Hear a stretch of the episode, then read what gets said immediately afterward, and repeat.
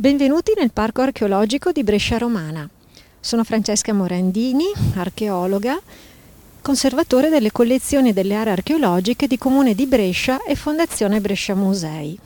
L'area nella quale vi trovate è senza dubbio una delle aree archeologiche più importanti e più estese dell'Italia settentrionale sia perché presenta grandi evidenze monumentali ancora ben visibili all'interno della città attuale, sia perché grazie alle varie campagne di scavo archeologico che si sono succedute in questo spazio attraverso i decenni, abbiamo la possibilità di avere un'enorme quantità di dati che ci hanno permesso di ricostruire la storia della Brescia antica e di chi ci ha preceduto.